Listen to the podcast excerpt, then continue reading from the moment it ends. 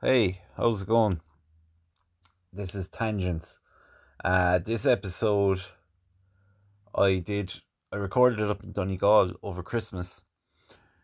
I was up there for Christmas with family, and uh, I've been planning to do this episode for a while with Rob Mulhern, and um, we wanted to meet up. So when I realised I was going to Donegal for Christmas, said it to Rob, and we met up in Gweedore um, Gweedore is in the very northwest of Ireland. Um, it's a Gaeltacht area, and um, where Rob grew up. So we met there, and we recorded the podcast in my car. We drove down to a chapel.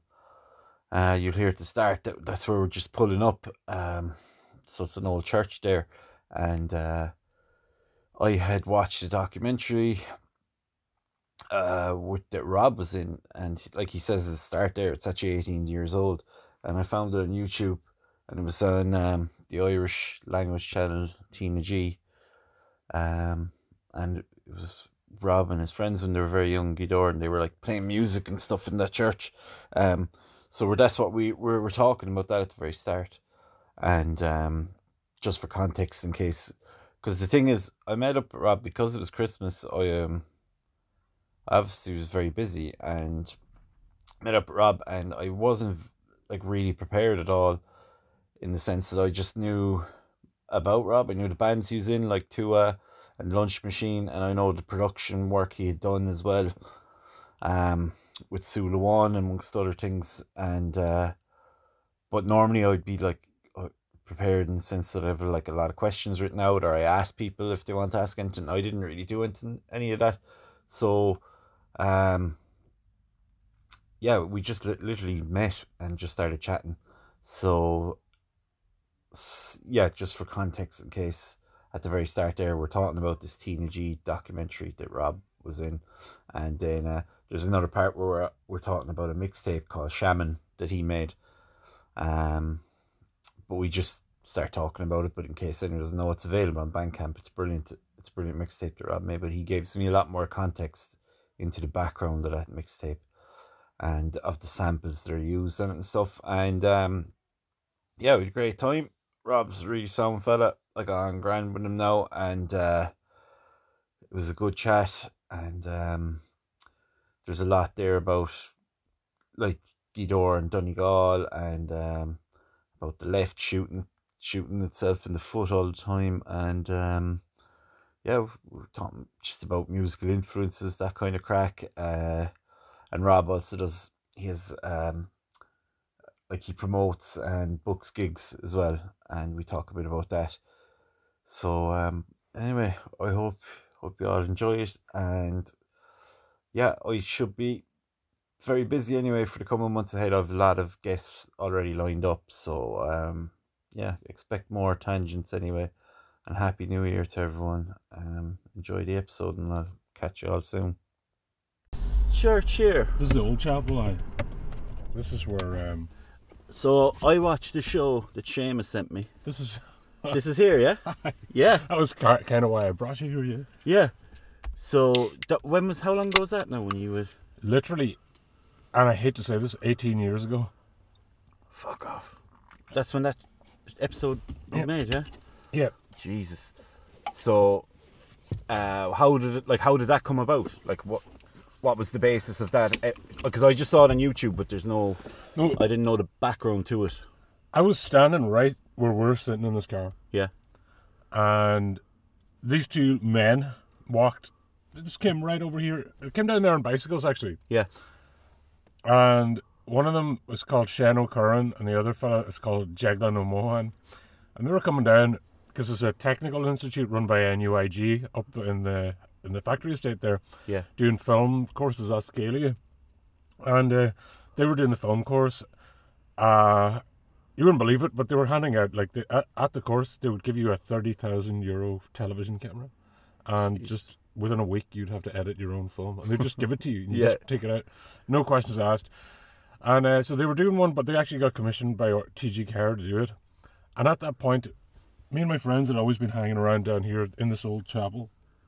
Okay. And then so is this chapel's abandoned, is it? Or It's is abandoned now, but it's not really totally abandoned. It's still it's still maintained. okay.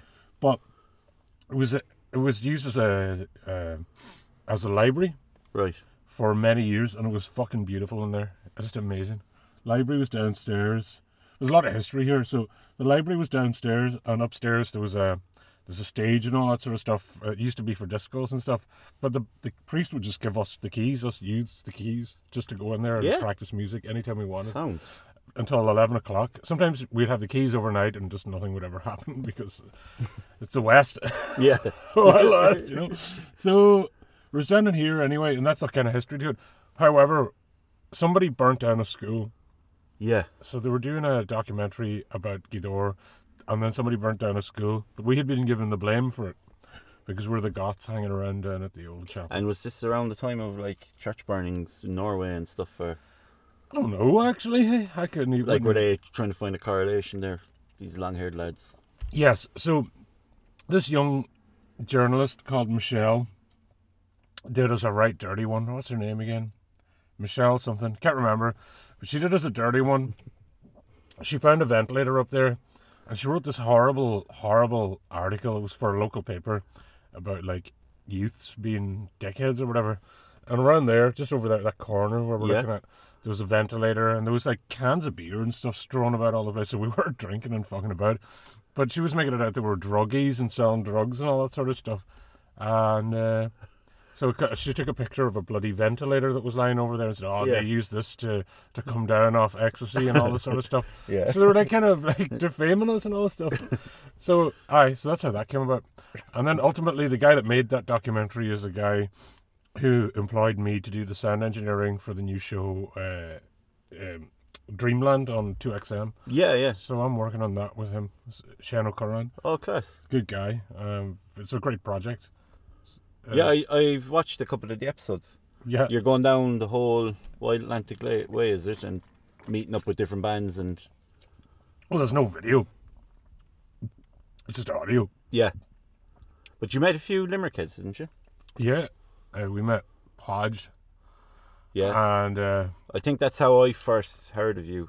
is it? Too. Uh, yeah, I, I remember Podge sharing. He's always very good for sharing like bands from around Ireland and everything. And I remember he shared it years ago. I think when your album came out, it was probably like 2016, was it?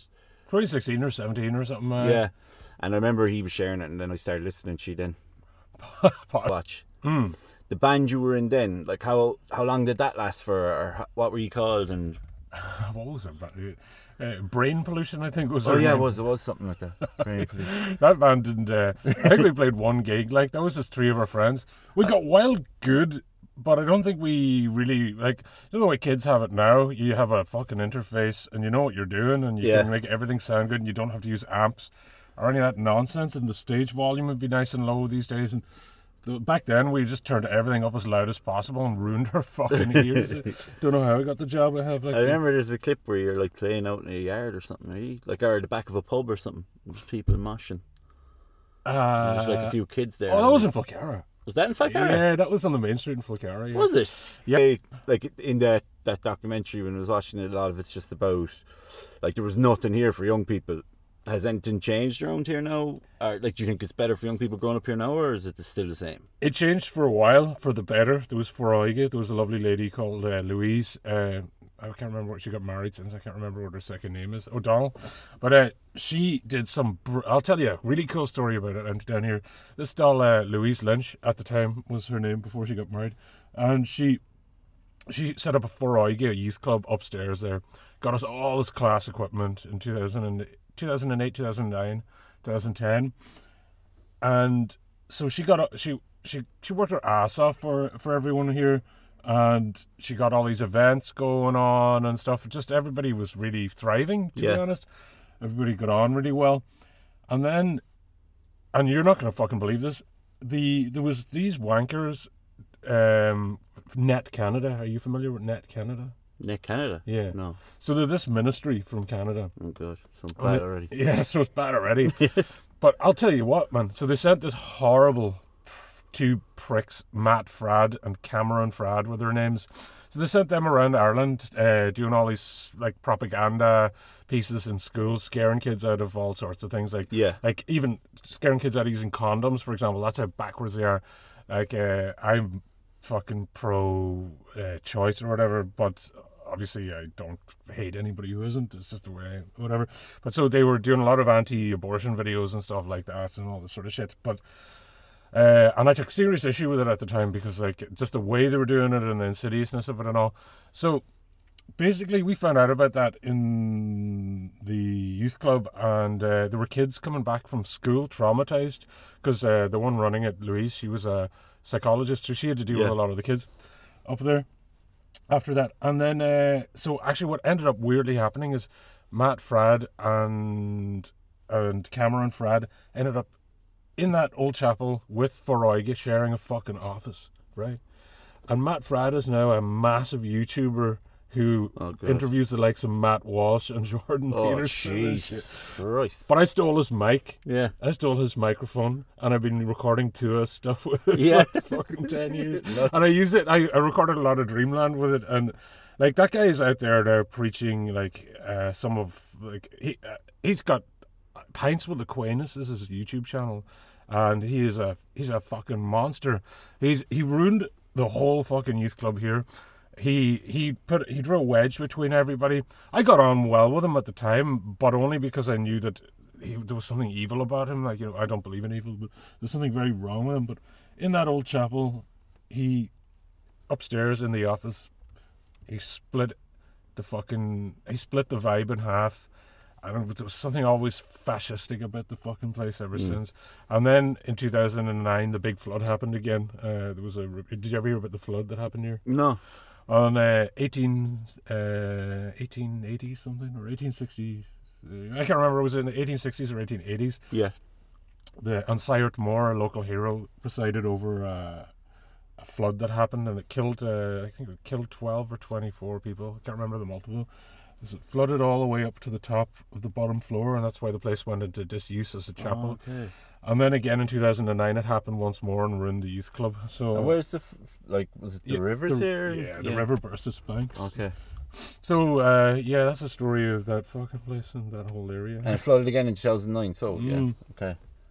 Jesus. Trippy stuff. Uh, yeah, there was Yeah. big canoes coming out of the library with all the, the important books like that they had in there, like Joe. And there's a lot in the documentary as well, which I always noticed when I'm driving around here is the you see the burnout marks in the road. Like, so is that still a big thing? The Uh, well, I wouldn't actually is notice. it like is it a case of like if you're not playing sports, you'd you're kind there was nothing there for creative people or Well, okay, so there's like um, a bit of there was in my time anyway. There was a class divide.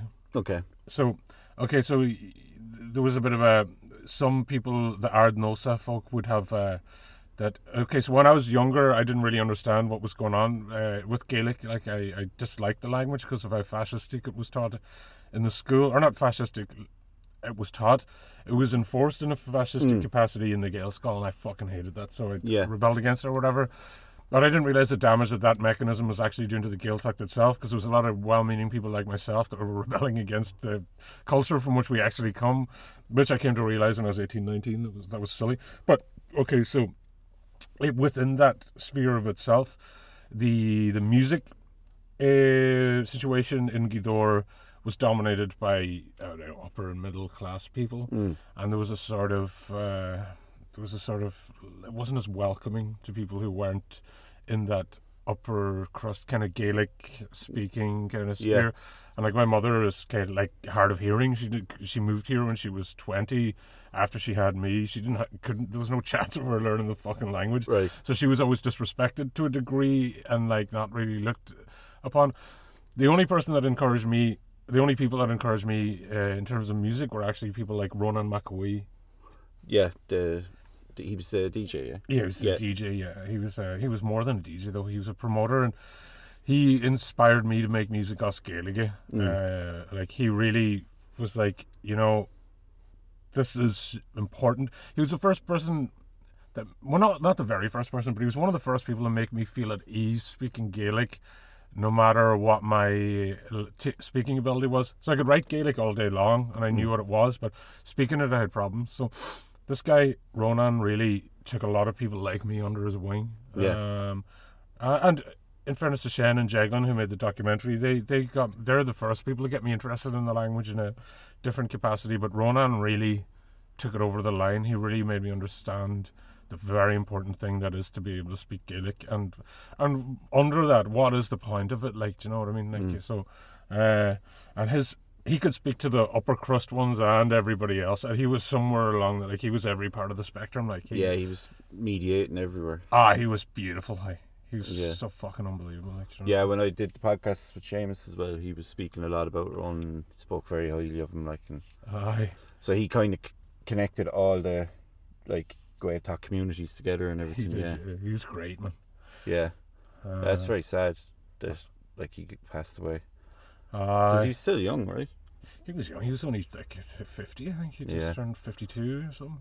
Uh, I, I would. I never looked at his age. That's how young he was. You know. Yeah, yeah, Um, I didn't even realize like he'd been. I think he turned fifty or forty-eight. I, I couldn't even tell you. hey. yeah. I was actually supposed to. Me and him were been planning on doing something once he got better, like, but he never got better. We were going to wear balaclavas and do uh, just a DJ set. He he had a lot of things he wanted to say, and he didn't want to have to say them with his own face. He wanted yeah. to He needed a character. yeah. He wanted a character, like you know Yeah. what I mean, like this other stuff, like so. Yeah, and here, like this area, Gweedore, isn't there something like it's the most densely populated rural area in Europe or something? Or, That used to be true. Yeah, I don't know or if is that a that's true. spoof? It used to be true. Yeah, Definitely was true. Yeah. It's a lot about this place is fucking weird, uh, but uh, it even driving. Like I remember the first time, like I said to you, when I first came up here, which is like I don't know, fifteen years ago for the wedding or whatever, and I remember driving through here and it just looked like nowhere I'd been before in Ireland. But I knew I was in. You know, you you know you're in Ireland. But Right. it also, it's just the way everything is kind of. Um, I don't know the way it's planned or something. It's just bizarre. the houses have fallen out of the sky. Like, yeah, yeah, yeah. yeah. And you know, I don't know where where where I'm from. Like everything is very much like you can see exactly someone's garden. Like there's their walls or their. Fin- Whereas here, everything is just. It actually reminds me a bit of Austria, where my wife is from. Where the you know right. you don't really see the the markings of who who boundary like or you know. that sounds cool. Where in Austria is she from? Uh, she's from Ludesch. It's so kind of close to the border of like Bavaria, Munich, and that. So, um, she be she's like the opposite side of Vienna, let's say, Oh, okay. like way up the other side in the Tyrol, like the mountains are close by, where um, lots of skiing and stuff. It's a small village, like, and they're all interconnected villages. Like thr- you go through the valleys, and there's more and more villages. that's amazing. yeah, oh, it's unreal. Uh, It's unreal. Like we we got married over there now, and like a lot of my friends went over and a couple of they were- pina there. yeah. Holy shit! I'd say that was expensive. Eh? But Uh, it, it it actually where she's from isn't too expensive because like it's still very rural and stuff, so it's actually very reasonable. But it's a big big culture shock for me, Oh. you know, going over there. Um, just little things, but you, you just notice like there's things, just the way we do things here, it would- it wouldn't be done over there. You know that kind of way. Or like I was if I was out walking, I took their her sister's dog for a walk, and I was just like throwing salutes all over the place, like. You know, people just stare at you. and then I said it, and then like her parents are saying, "No, no, you don't say hello to someone if you don't know them." Like, you know, so I was freaking out the village. Like, Oh my god! Jesus! Surely you could just say you're Irish, no? oh yeah, I'm sure they, I'm sure they got the news later on. Like, there's an Irish fella, a rogue Irishman around. Like, he's saying hello to people. Ah, well, that's so weird. Like, yeah, but, But- f- fuck them. Yeah, but it, it just, it's just little things like you'd notice, and and then when her man would be here staying with us, we might go for a walk or something, and you know, this fella called me over one day. We were walking up the road, and he called me over, and he was some farmer. I don't know. He was telling me he, he wanted to ask me about something, but sure, then he was talking about something else.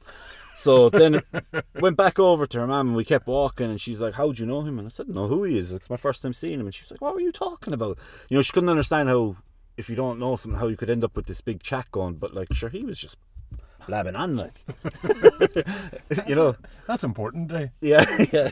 so you get information, look. I think that's what makes us what we are, no? Yeah, yeah. No, all of us won't shut up. Like, I love it.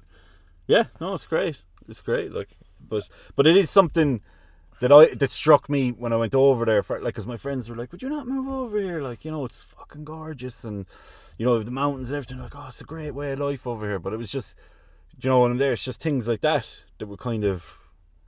It would stay at me going shit like know, just things you're used to and it's done everything's done differently. In a way, like I prefer that kind of the way it was probably organised over there. Better no. Oh, it's way more organised, man. Way more organised. Oh. like, do you know, if you're getting, like, you could leave her house. Like, she lives in this, like I said, small village. You walk up, right? There's like a bus stop up top road.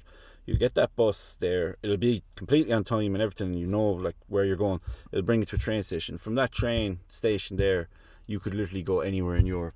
Fucking hell. Do you know what I mean? And it's all like you could just look at it and you, it's all connected. And you could go, oh, I wouldn't mind going to Milan. I wouldn't mind going to fucking Paris, whatever. Whereas you know here, there's nothing like you can't. There's one You bus. can't even like I, I'd say like if my car is broken now, I wouldn't be able to get back to Limerick. Like Ah, you would at three o'clock. Yeah. Peter goes to Limerick now. Hey, fair play to him. So, like Fucker put the prices way up though. so yeah. But it, I don't know, like those things like are amazing. Do you know they're so organised and everything, everything's done. Like, do you know the way here? Like if you were trying to get a tradesman, like in, or something. I, I remember like her, her mum was over one time staying with us, and there was someone meant to come to the house, and sure, man didn't turn up, and then he didn't, and you know she was just like couldn't understand That it. guy would get sacked in Vienna. Oh like, yeah, he'd be fucking. me and my mates have a saying uh, for like Angus, God rest his soul. Uh, he fucking. He'd always be late for everything, eh? and we, I, I would always say that cunt's gonna get kicked out of Germany. Like, yeah, yeah, yeah. uh, that's uh, basically Irish people like would all get kicked Yeah. out of Germany if you run it. Yeah, and that and that's We're down interviewing in the and uh, in the gallery. Aye. Oh yeah, We were down there with him for. It was funny. I was, uh, we were, I was trying to record him do a few pieces, but there was a fucking power cut, so we ended up recording them on a Zoom. Oh right, So I haven't mixed that yet, eh? But uh, I'm probably not going to be able to mix it. yeah, Try it anyway. yeah. No, he's he's some man because uh, I met him a few times um, when Strange Boy was playing. Like, and it was kind of the one that got all the trad musicians together and everything. So I used to meet, meet him a few of the gigs. Like, yeah, he's sound man. But, Ah, and that's a fucking legend, man. Actually, I must must hit him up and wish him a Merry Christmas. He he he like the way he the way he thinks is like no one else in the music industry in Ireland, Mm. and he's is- he's not isolated himself from all of the bullshit. right. Um, I've noticed like he could play the game if he wanted, but he's playing a completely different game than everyone else. He Yeah, he understands how it works uh, in the modern day, and everybody else is chasing a lot of bullshit, and he's just sort of like carved out this amazing niche for himself. Yeah. Uh, he, like he understands algorithms, and he understands the fucking way the the, the horrible algorithm bullshit side of things. Yeah. So, uh, I'm very impressed with him. I think he's fucking great, and Yeah. his development of Strange Boy and uh, Wilsey yeah. uh, is amazing. He- oh, he's got Hazy as well. Yeah, no, it's class. Um, And so, come here. Tell me then, when did you start with uh, Tuath? Like, when did that come about? Uh, I started it in Spirit. I started out with Tuath in 2009, but I only officially had my own band in 2014. Now Yeah, I was like, uh, fucking ran another bands. I had a band called Unemployable Hipsters, yeah, which is very funny because the Dole found out about it and they sent a gauger over to ask me if I was making money out of it. Get a print out of the fucking Facebook page. It was awful. But uh, yeah, so that turned into Tuath because I couldn't find a vocalist, and at this point, I think I was ready to just. Somebody said, I was hanging around with all the anarchists in Galway, so I set up Tuath, and Tuath immediately started because I was making beats and all, and I started making beats for. Like I, I learned how to make beats on my own and stuff in 2011. Reuben Keeney, do you know him, the DJ? no, So he he's a DJ. He's fairly famous now. He's got a couple of big tunes or whatever. But he was teaching a course out in Letterkenny, okay, and I went there for four lessons to learn all the things that I was struggling with with mixing and stuff. And the course was too expensive for me because I was on the dole. But he stupidly taught me how to torrent things. Like he taught me that you could torrent music software and stuff, and I, I very quickly realized you could torrent Oh, music courses. yeah, So yeah. I fucking just ghosted him and kept learning on my own uh, using these uh, Dubspot courses, I think they were called for Ableton. So I kept going anyway, and then uh, I started to realize that you could produce rock music the same way you could make beats. So I started to fuck around then. I couldn't find a vocalist, and then eventually I was just like, fuck this. And I went around with a fucking with with Ashley or who the fuck was it? Dave Dave Siggs that was in the band originally, the bass player. So me, he's in a band called Sh- Space Shepherds now. But uh, we we went around Galway City looking for a drummer. Hey, Yeah. bumped into this guy called Declan Hooven, and he's. I was like, "Are you a drummer? You look like a drummer." He said, "Yes," and he joined the band. Then and he played, and then Ashley Mobasser joined as a sax, and we sort of played for a while, uh, doing stuff off Gaeilge. But I very quickly got bored of that and uh, started making sort of uh, footwork inf- influenced shoegaze for in 2015, and that changed our sound, and we alienated everybody, and we just kept changing everything all the time. Yeah, the was- sound does change a lot. Like, Yeah. Yeah. And it's a bit lo-fi too, so I just kept changing everything too much, and uh, I kept trying to do too much, and I eventually got burnt out after a long, long time of that. And uh, it wasn't really a band either; it was me and musicians who played with me all the time, yeah, and uh, I was dictating the whole show, and probably it was kind of warped. It was kind of a fucked up situation, and uh, I think everybody that was in it, the, the the band just had all these like we, we got selected to do a minority languages competition. In we got to the final of a minority languages competition in Italy called Suns yeah. with a track uh, called Kneel to Un, which was a song I wrote about my uncle when he was in the hospice. He wasn't really there Yeah, he was dying of cancer, like, but he was speaking on morphine all the time for the last three weeks of his life. So I was writing about him being like not there for real. Yeah. So that started to that that got us a good bit of attention. Then uh, we went over to. It was terrifying because we went over to Italy. We'd played about I don't know thirty gigs at this point, and we went over to play in this like really packed out theater. Thousands of people in it, and we were playing this fucking song, and zero. We had zero stage presence and all, so we were like doing this fucking thing. Uh, and uh, I int- I insulted Trapattoni on stage in Italy on national TV, so we didn't win any points, zero points or something. So Had he finished up with Ireland at that stage? uh, he'd finished yeah. with Ireland. Just at, that was the point where he pissed everyone off. Oh yeah, yeah.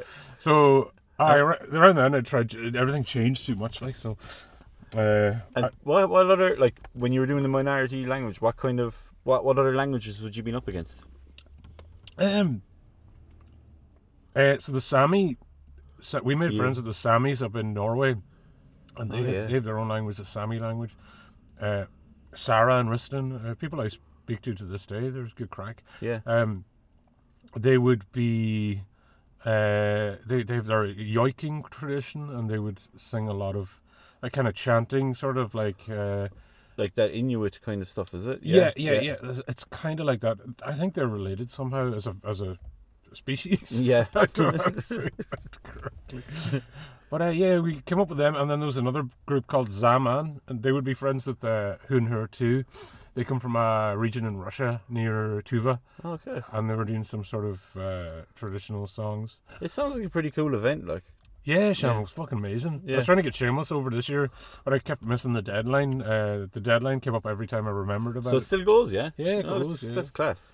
Uh, thinking of getting the. I must apply for it with Sulawan next year. Yeah, See if we can get it going. no, that'd be that'd be class. Yeah, and um, you do like you yourself now do like promoting, is it, or you have like um, yeah. And what what do you like? Is there a specific type of artist you'd be looking to get, or So it's interesting. I, I, um, I'm really, really, really like. So Mass Rock is the name of my pro- that's promotions it? Yeah, company. Mass Rock. Yeah, So that came about because I wanted. I started putting weird gigs on in Gweedore, yeah, and uh, so I put them on in Gweedore and uh, fucking. And in Letterkenny, I worked with the Disturbance lads, uh, promoting music.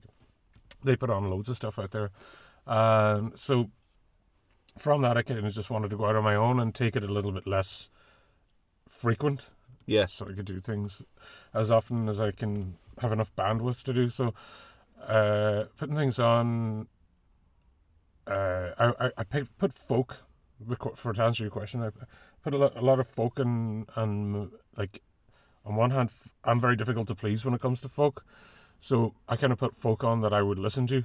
Yeah. Like, I put on Landless and Neve Berry and uh, Julie Avalon last year, or the very beginning of this year. And I have Brigid Mae Power coming up on the 25th in Letterkenny in the Greenland. yeah, And I'd heard her too three weeks ago in Gweedore. Um, and I've almost this is a new uh, Celtic trad guy from Inishowen. He's doing sort of Scottish and Irish stuff together. Um, and I, I intend on putting on a festival uh, called Cash Fest. I've been trying to figure out how that would be possible. I'm going to try and take some of the burner attitudes to it. You know, Yeah. you know the Burning Man parties. That? Yeah, yeah. So they would be quite libertarian in their way. I'm very left wing, but I, the libertarian thing is quite attractive in that. Uh, well, it's kind of anarchist, isn't it? So the the boys in, at the, uh, the the the burner parties, it's a club. There's no liabilities, Mm. and they you pay the club membership and you go to the location and you barter for things. There's no money allowed Yeah. and you and you must get dressed up. But in my case, uh, I want money to be allowed, so but it has to be cash, and I want kind of the artists to be very, I don't know, noisy and maybe a bit of hip hop. Yeah. But uh, the idea I would have is, huh? And where would- where would you be thinking That's the problem. I can't Yeah. figure out where to put it on. It has to be in Donegal though, Yeah. somewhere. Um, because there isn't many of those things in Donegal. Thing about it is, I noticed like with cash, cash is cash is the the the, the conversation about cash has been stolen by the fascists Mm. and left wing people who talk about cash are seen as fucking nut jobs, Yeah. and I think that needs to that needs to to change. Yeah. As uh, like uh, Brigid Mae Power was, ta- I was talking to Brigid Mae Power about her tour. She went to tour- touring across Europe, and she was like, "I want cash for this because she'd been waiting for weeks to get paid for a job she did when she's trying to fund a fucking tour. Yeah. It's unfair as fuck. Like it's the only industry that happens in. Like you know, I, I see a lot of bands and stuff I follow, and like they'd say merch table tonight, and like please pay cash, please pay. Like everyone's asking for cash, all right, but but it's true what you say. Like it became a right wing talking point to the, to the extent that the people were like afraid to even mention it. Like yeah, yeah, I know people are like, like people don't understand that. Like we- uh, the the track I put out with a uh, Tig or not Tig, fucking Tig mixed it uh, with Podge. Uh, pay your taxes. yeah, yeah. I remember that. Yeah, it's like a few years ago. That was kind of about. It's kind of a mantra. When you say the same thing over and over again, it starts to mean different things, you know. yeah, But uh, I had this like kind of. I was kind of stoned out of my tits when I came up with the idea. I was like, imagine this like overarching thing telling you to pay your taxes over and over again, but then your taxes don't go where they're supposed to go, and then on top of that. The companies that are supposed to pay taxes to put in money into the economy, like Google and Facebook, yeah, are stealing all our information, every little bit about us, like, and our payments are a massive part of that. yeah, And they're they're not paying tax on the information that you give them that is now controlling our whole fucking world. so that information, the data is being used to de- determine everything, like, yeah, and that's uh that's a huge fucking problem. And cash could eliminate a lot of those issues. Like there's domestic abuse cases where women can't escape unless they have some cash because the husband is a financial control or all this bullshit. There's all these fucking wee scenarios you don't even think of. yeah. And what about the nice wee bits where your granddad hands you twenty bucks at Christmas Mm-hmm. time? What, what And yeah, even for older people, like the technology is moving so fast that how are they supposed to understand like revoluting and Yeah. uh, you know? So what was the other thing I was going to ask you about was uh, your your influences back then. Well, when I was watching documentaries like Tool T-shirts and all that, like Oh, was, yeah, was new metal a big thing? Yeah, It wasn't it was a big thing amongst a couple of us like you know um, there was it was funny like the half the crew liked Ram no there was, there was kind of a split there was like there was like the the Rammstein heads and then you had the Tool heads but that was crossover there yeah. and then you had a couple of lads who were just exclusively into NOFX and fucking Oh, like the pop punk kind of stuff. right? yeah yeah yeah um well, I don't know it was good to have that variety though yeah, yeah. There's some talent around here though, like literally, like the one, like I know I may have been uh, dunking on the on the ones that are doing the trad music, but they are fucking talented bastards. Oh, yeah. like, yeah, they're, they're crazy talented. But the there was just so there was such a. I think every single person in that documentary went on to do something that they wanted to do. You know, there was no compromising on the. Would you be still in touch with many of those lads? Yeah, in Yeah. touch with every single one of them. Oh, cool. Except one, and the only reason is he just doesn't use social media that often. Yeah, Um, so yeah, because be, I remember it was it one lad he went off working in a factory, wraps or something. poor Diego died, man. Diego, Yeah, he died. did he? Mm, Oh shit. he died f- seven years ago. Oh, man. I'm actually going down to visit his grave today. Uh, yeah, he That was died. Diego, was it? That went to work in the factory, yeah. Uh, so they were all in the in the the, the Shamman tape. Which Shamandelli. Aye, well, he died as well. Yeah. that's why we named it the the we. I named it Shamman because first of all, it was sort of like when, when I started putting the mixtape together, I was like, right, well, so I wanted to present the new stuff I was working on with Sulawan in a different way, Yeah. and I was thinking like, I smoked a big bit of weed, and I sat down at the laptop, and um, I was like, okay, I and I, I was like, I wanted to to uh, to, I wanted to explore something that Angus would have done because I lived next door to Angus or Shaman Deli, as his artist name was, and I used to always hear Excuse me. no, you're grand. Gesundheit. But I always um, heard him making music on his tape, reel to reel thing. Sam- Yeah. But he would mostly sample local stuff, like his grandparents and all this sort of stuff, like on, off the reel to reel, and he'd be mangling it and all. But I was like, I'm very politically motivated. I, I always try and find stories and things. So uh, I I started to sort of piece together all of the people we were talking about, like Ronan McAwee and and like the documentary with Diego and stuff. And, and I, I sort of wanted to honor, started subconsciously started to piece this story together, and like with a lot of influences from that documentary, uh, Gacha Gidor, which is what it's called, and started to really like where did the Sulawan tunes fit in here? And like I started to realize it was about the decline of the Gaeltacht and like the the problems that the Gaeltacht are having and and all this sort of stuff. And so how do all the songs fit in there? Like the the track we have Dúchas fits in there quite. Dúchas is about uh, like you know all the, the realities of living in the Gael in the Gaeltacht or the the the, the naturalized land and stuff like that. So uh, thought that would be a good one to start with, and then you know there's all, just, there's so much in Sulawan's words that that's why I like working with him so much. Yeah. he's very like I don't know the way he puts he's like he's an academic PhD uh, Gaelic speaker, Mm. but but he does not act like that in any way. It's just very refreshing, and he actually thinks. I think he still goes around um, collecting oral tradition, like oral oral records of people, and in the Gaeltacht, he, he goes around just chatting to old people all the time and picking Yeah. up. Like he kind of refuses to use the standard Gaelic as well, as a result of like you know the the damage it's caused to the actual language itself. Um, so working with him, you know everything he's saying in his words is for real, and more so, the flow of it is so unbelievably rich. Like, uh, I I can't really compare it to anybody else either. Like, you know, there's bits of Death Grips here, there's bits of Three Six Mafia, and there's bits and pieces of like. I even spotted a little wee bit of Eminem in what he was doing one day. You know, Yeah. it's unavoidable. Um, so yeah, we're we're just like kind of like I, I was just kind of putting how do I put that in context with Seamus, what we're doing, and how do I put myself into it, you know, to create this story. So we're we're like really trying to we're trying to put uh, we've we've put like four or five other tracks together as well over the last ten years that we haven't put out. So Yeah. that's going to be the B side, but it's not the B side because we really were working towards this as a release. But we want to use the Shamman release as an excuse to put the rest of the tracks out as well. So we're calling it a B side because it's convenient.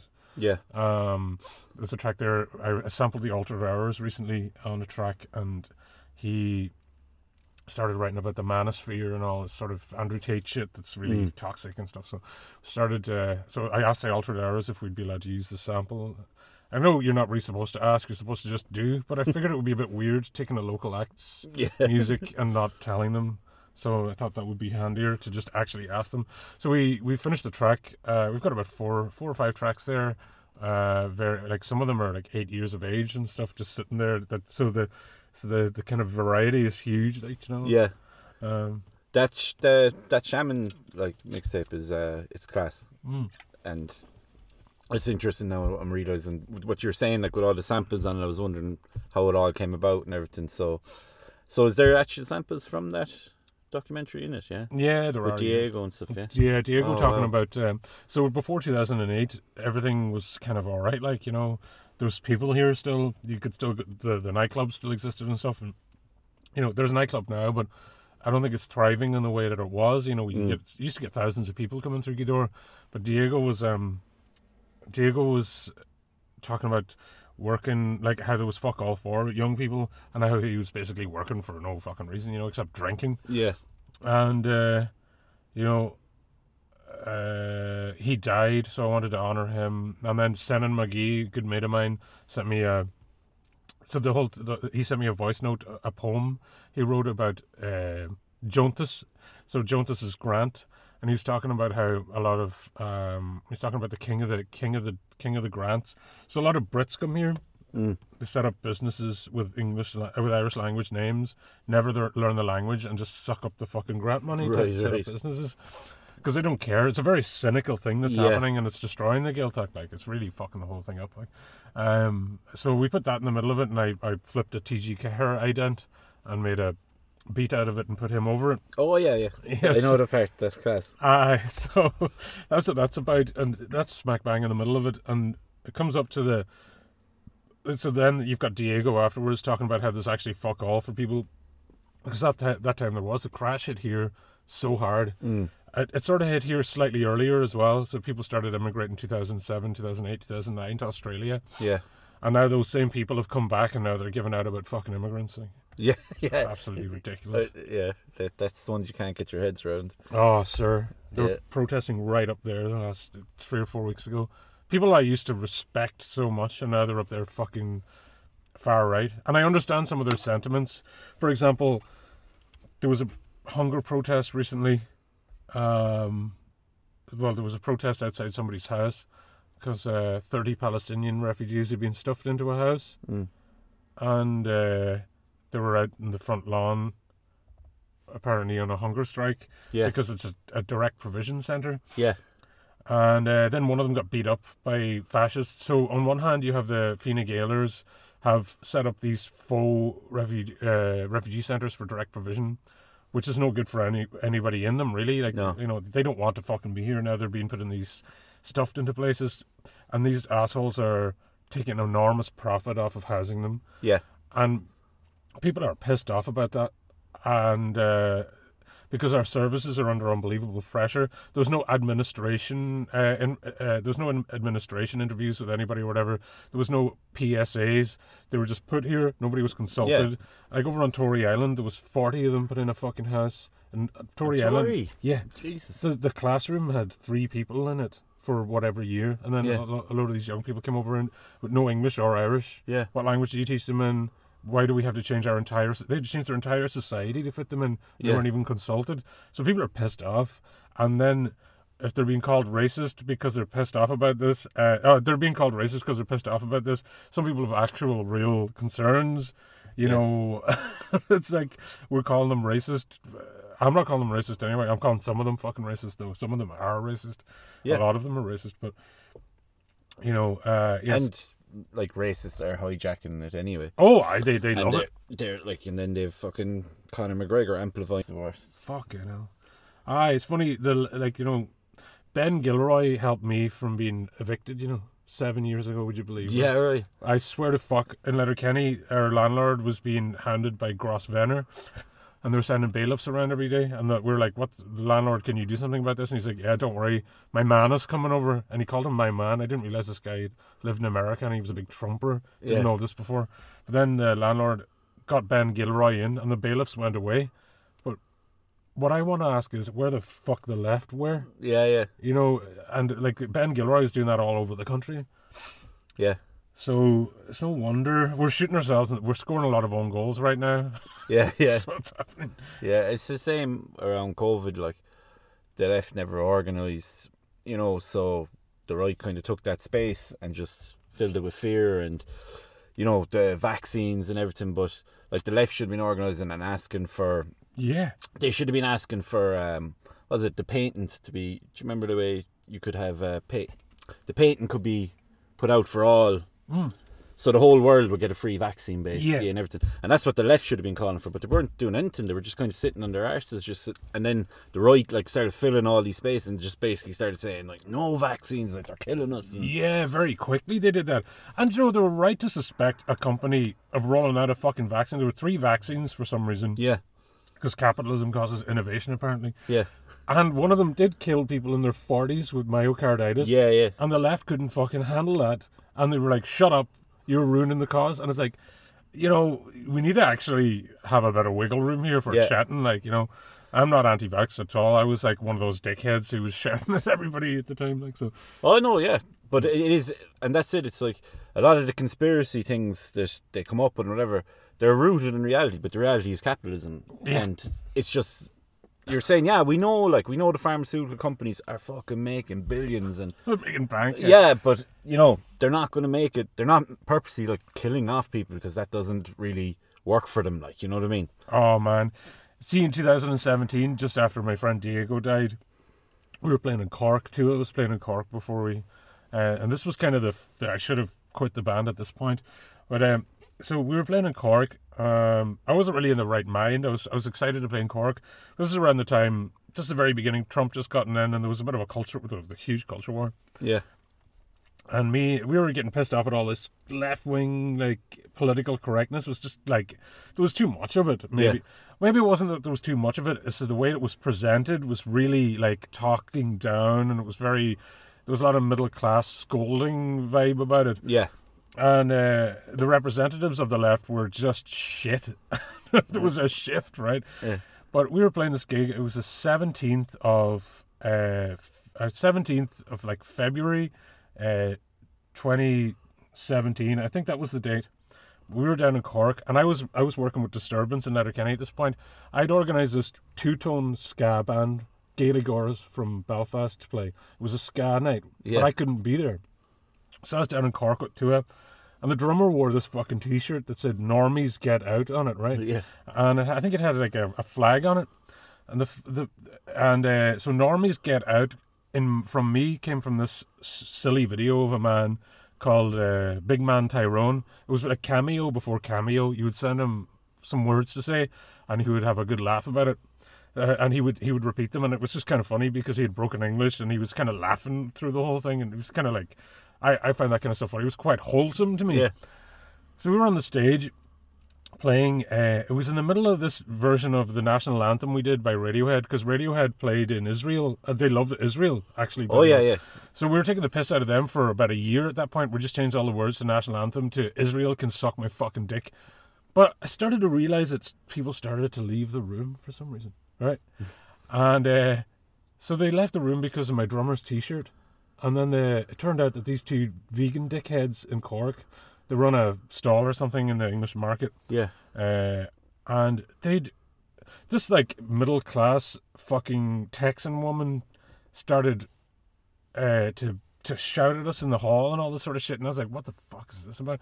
And like again, like I wasn't really in the right mind at that time to be thinking much stuff. I was in a fucking very traumatized state. It was like three weeks before that. My best friend had just died, and um, so my, my drummer was like, "What do you think of this T-shirt?" And I was like, "That's pretty funny." like, Yeah. so it turned out the T-shirt had offended thirty people or so, and they'd walked out of the gig, and they'd like literally up until twenty twenty one, the two people that I just mentioned had actually been slandering the band so much to the point where I personally lost work for it in 2021 and 2022. yeah, Um, so I should have realized that at that point they started poisoning people against us, um, calling us fascists and neo Nazis.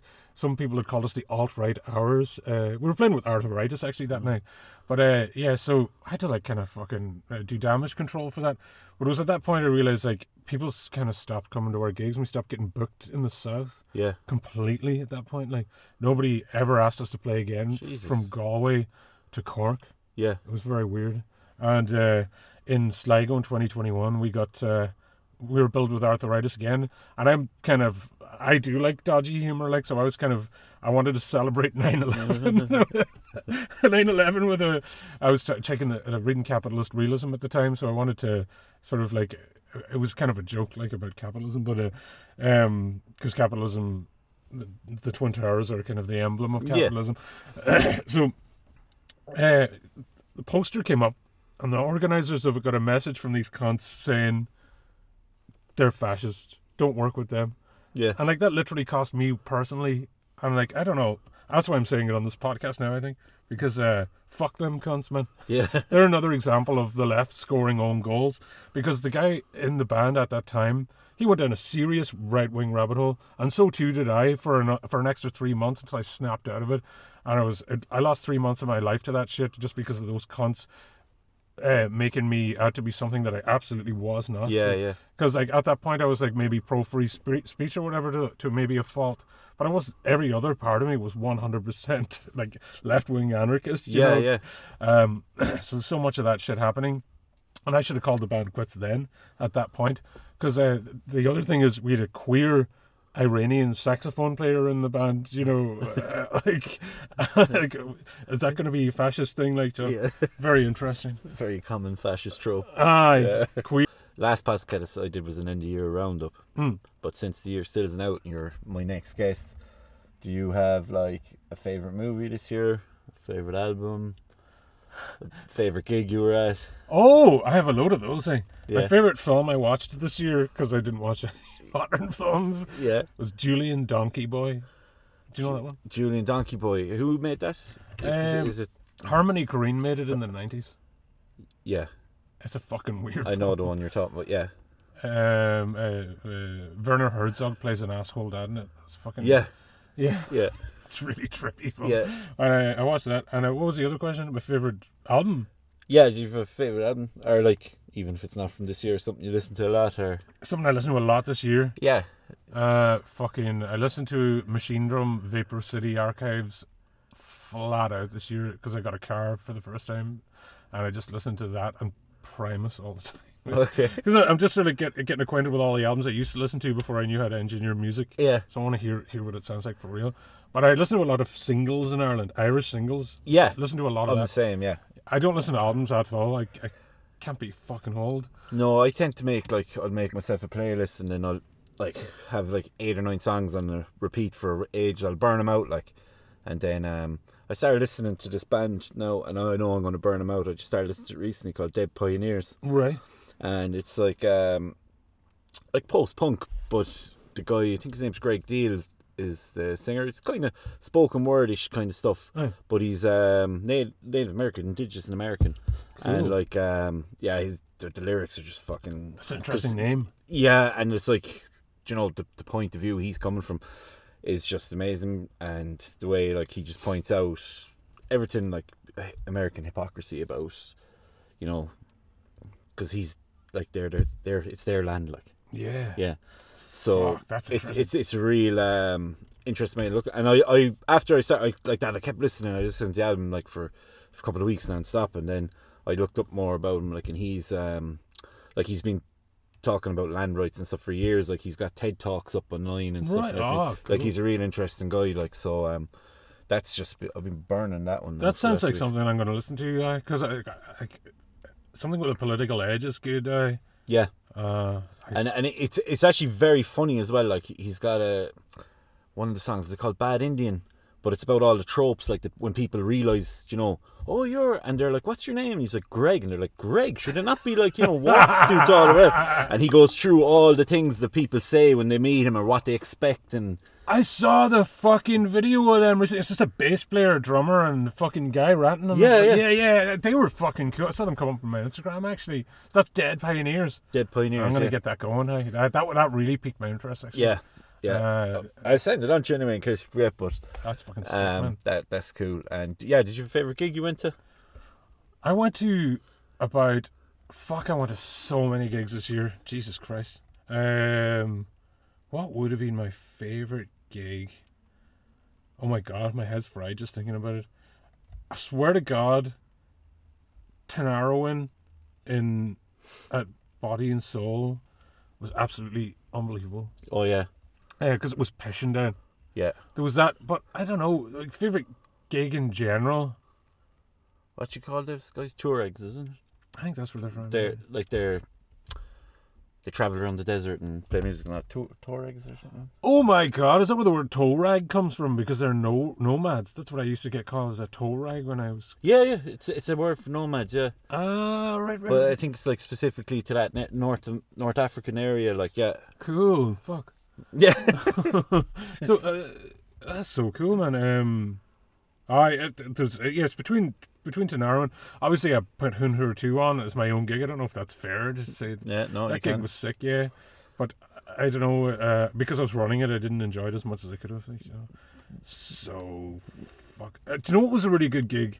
Uh, pretty happy. It was a gig I also put on Oh, in the. RCC uh, in Letterkenny. Uh, pretty happy.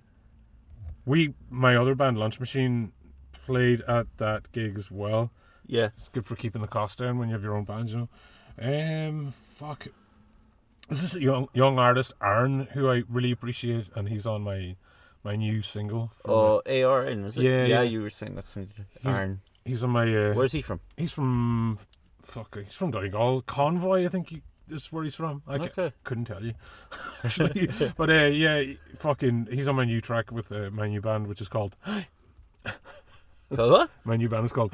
Okay. Oh, that's what I'm thinking of calling it anyway.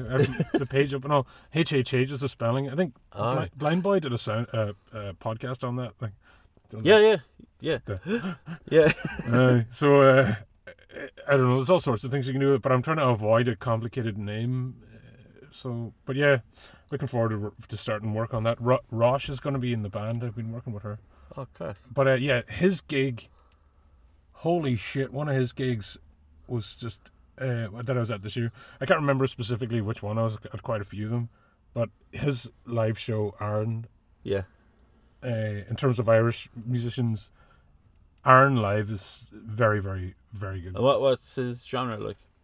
Um, I'm calling it sincere core because it's got a Westlife buzz about it, but uh, it's got like uh, Westlife mixed with some sort of like lo-fi hip hop Okay. energy and uh, pop punk, which is very strange Yeah. combination. But it's quite, it's very, I don't know, there's something very wholesome about it, and it's very, uh, it's it's very different to what I would normally listen to. Um, I wouldn't normally listen to that kind of music, but Yeah. this was just so fucking good that I had to.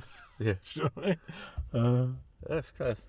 Yeah, I went to see Lankum the other night. how's that? It was amazing. It was really good. Where, yeah. where'd you see him? in Dolan's in Limerick. Oh right, that was So- that gig. So it was um it was yeah, it was very intimate like and uh they um they're good they're a good crack like I because the music is so serious when you listen you kind of expect little chat or whatever you know like when you go like I've seen you know I don't know Godspeed and Hmm. you know they won't interact with the crowd because everything's so serious like you know and I was kind of thinking maybe like that but they weren't they were great crack they were telling loads of stories they'd just been over in Germany Oh, you know where they got cancelled Yeah. yeah so they went to the gig anyway. so well, they they done their sound check and everything. They were in the dressing room like getting ready, and the guy came in with a holding the phone and goes, "We've seen you. We have seen your social media and all this." And they were like, "What?" And he was like, "Yes, you know this is not good. You can't post this." And he was like, "You need to take it down." They're like, "We're not taking it down," do you know. And then one of the lads like started going like, "Are you free? Like this is like, have you ever looked at us before? Like we're from Ireland." Like, and he goes, "What does this mean?" He goes, "You know the Irish, like Irish history and everything." He goes, "No, you have everything wrong. You've got the wrong. This is the wrong information and all this." He's. They said. They said like we're not taking it down. He's like, "Gig is cancelled." Holy fuck! Yeah. And then I think they went to was it Stuttgart next. So they were in there and they were playing, and then they started talking about Palestine in between one of the songs, and they said about half the crowd got up and walked out. Did they? Yeah. The Fucking whole hell. place started moving, like going out. Because when they started talking the other night, it was Radie started talking about Palestine. The whole room was like, "Yeah," and she was like, "Jesus, that's the reaction you want to get." Like, and then sh- he, then she goes, "Tell him about Germany." Like, and he started telling the story. Oh my god! Yeah, Fuck me, the Fourth Reich. yeah, it's fucking mad. Like Because of the- Jesus, man. the, uh you know, the guilt is like, oh, we just whatever they do, just let them do it. We can't mention anything. Like, it's crazy. Oh my god, it's, it makes my skin crawl thinking about that. Yeah. Fuck me, man. So, oh yeah, actually, I have for you. Oh, do you? Yeah, I have. I always give a pin to my guests. Oh yeah. So I got you that one. Oh my goodness, I love it. Thank you so much. No bother. That's going straight on. Um, yeah. So, but like, Thanks so I, much. obviously, I didn't meet Seamus in person. In case he's listening, I'm going. Where's my pin? I never met you in person, Seamus. I'll give you a pin sometime. I think we're going to be we're playing in Belgium soon. Um, Oh, I saw that. Yeah. um, How did that come about? well, there's a bit of a Gaeltacht in Belgium. Okay. um, where all the the the, the fucking expensive academic Gaelic go Okay. to this kind of made up bullshit job where they have like where they're paid thousands of euro to translate fucking government documents that literally no one will ever read in a million years into Yeah. Gaelic. So they got this cushy fucking job and uh, they're paying us to go over there. like, uh, That's class. that's pretty sick, man. I, Yeah. I'm looking forward to going over. Uh, I know Sean Sean Makasoni's going to be listening to this going, fuck you, Rob. but I'm going to be saying, thanks for the gig, bro. Yeah. um. So come here. Is there anything else you want to say, or anyone you want to shout out, or anything? Uh, I would like to shout out Dreamland, the show I'm doing. And uh, this won't be up before February or January, will it? This? No, no. No. So we're doing a gig for Palestine up in the Irkland on the 13th. Thirteenth of January. Yeah. Okay. My band Lunch Machine is playing at it. And yeah, that's uh, I wanted to shout that out. And also just Dreamland, the show, the the, the radio show every Yeah. every week, every sun, every Tuesday. Where can people listen to that? Just Two XM two XM, Yeah. Yeah. Um, and shout out to my mommy. Yeah. Nice one. That's crack mum. Shout out to your mum. Yeah. That's great. All right, Rob. Thanks you a million, man. Thank I you so much. appreciate that taking the time out. And uh, Um, yeah, it's been uh, first for me doing it in the car. The car's a good spot for it. Yeah, we could we could drive around now like James Corden and start singing. I'm not doing that. I fucking hate James Corden. He's a wanker. He's a prick. Oh,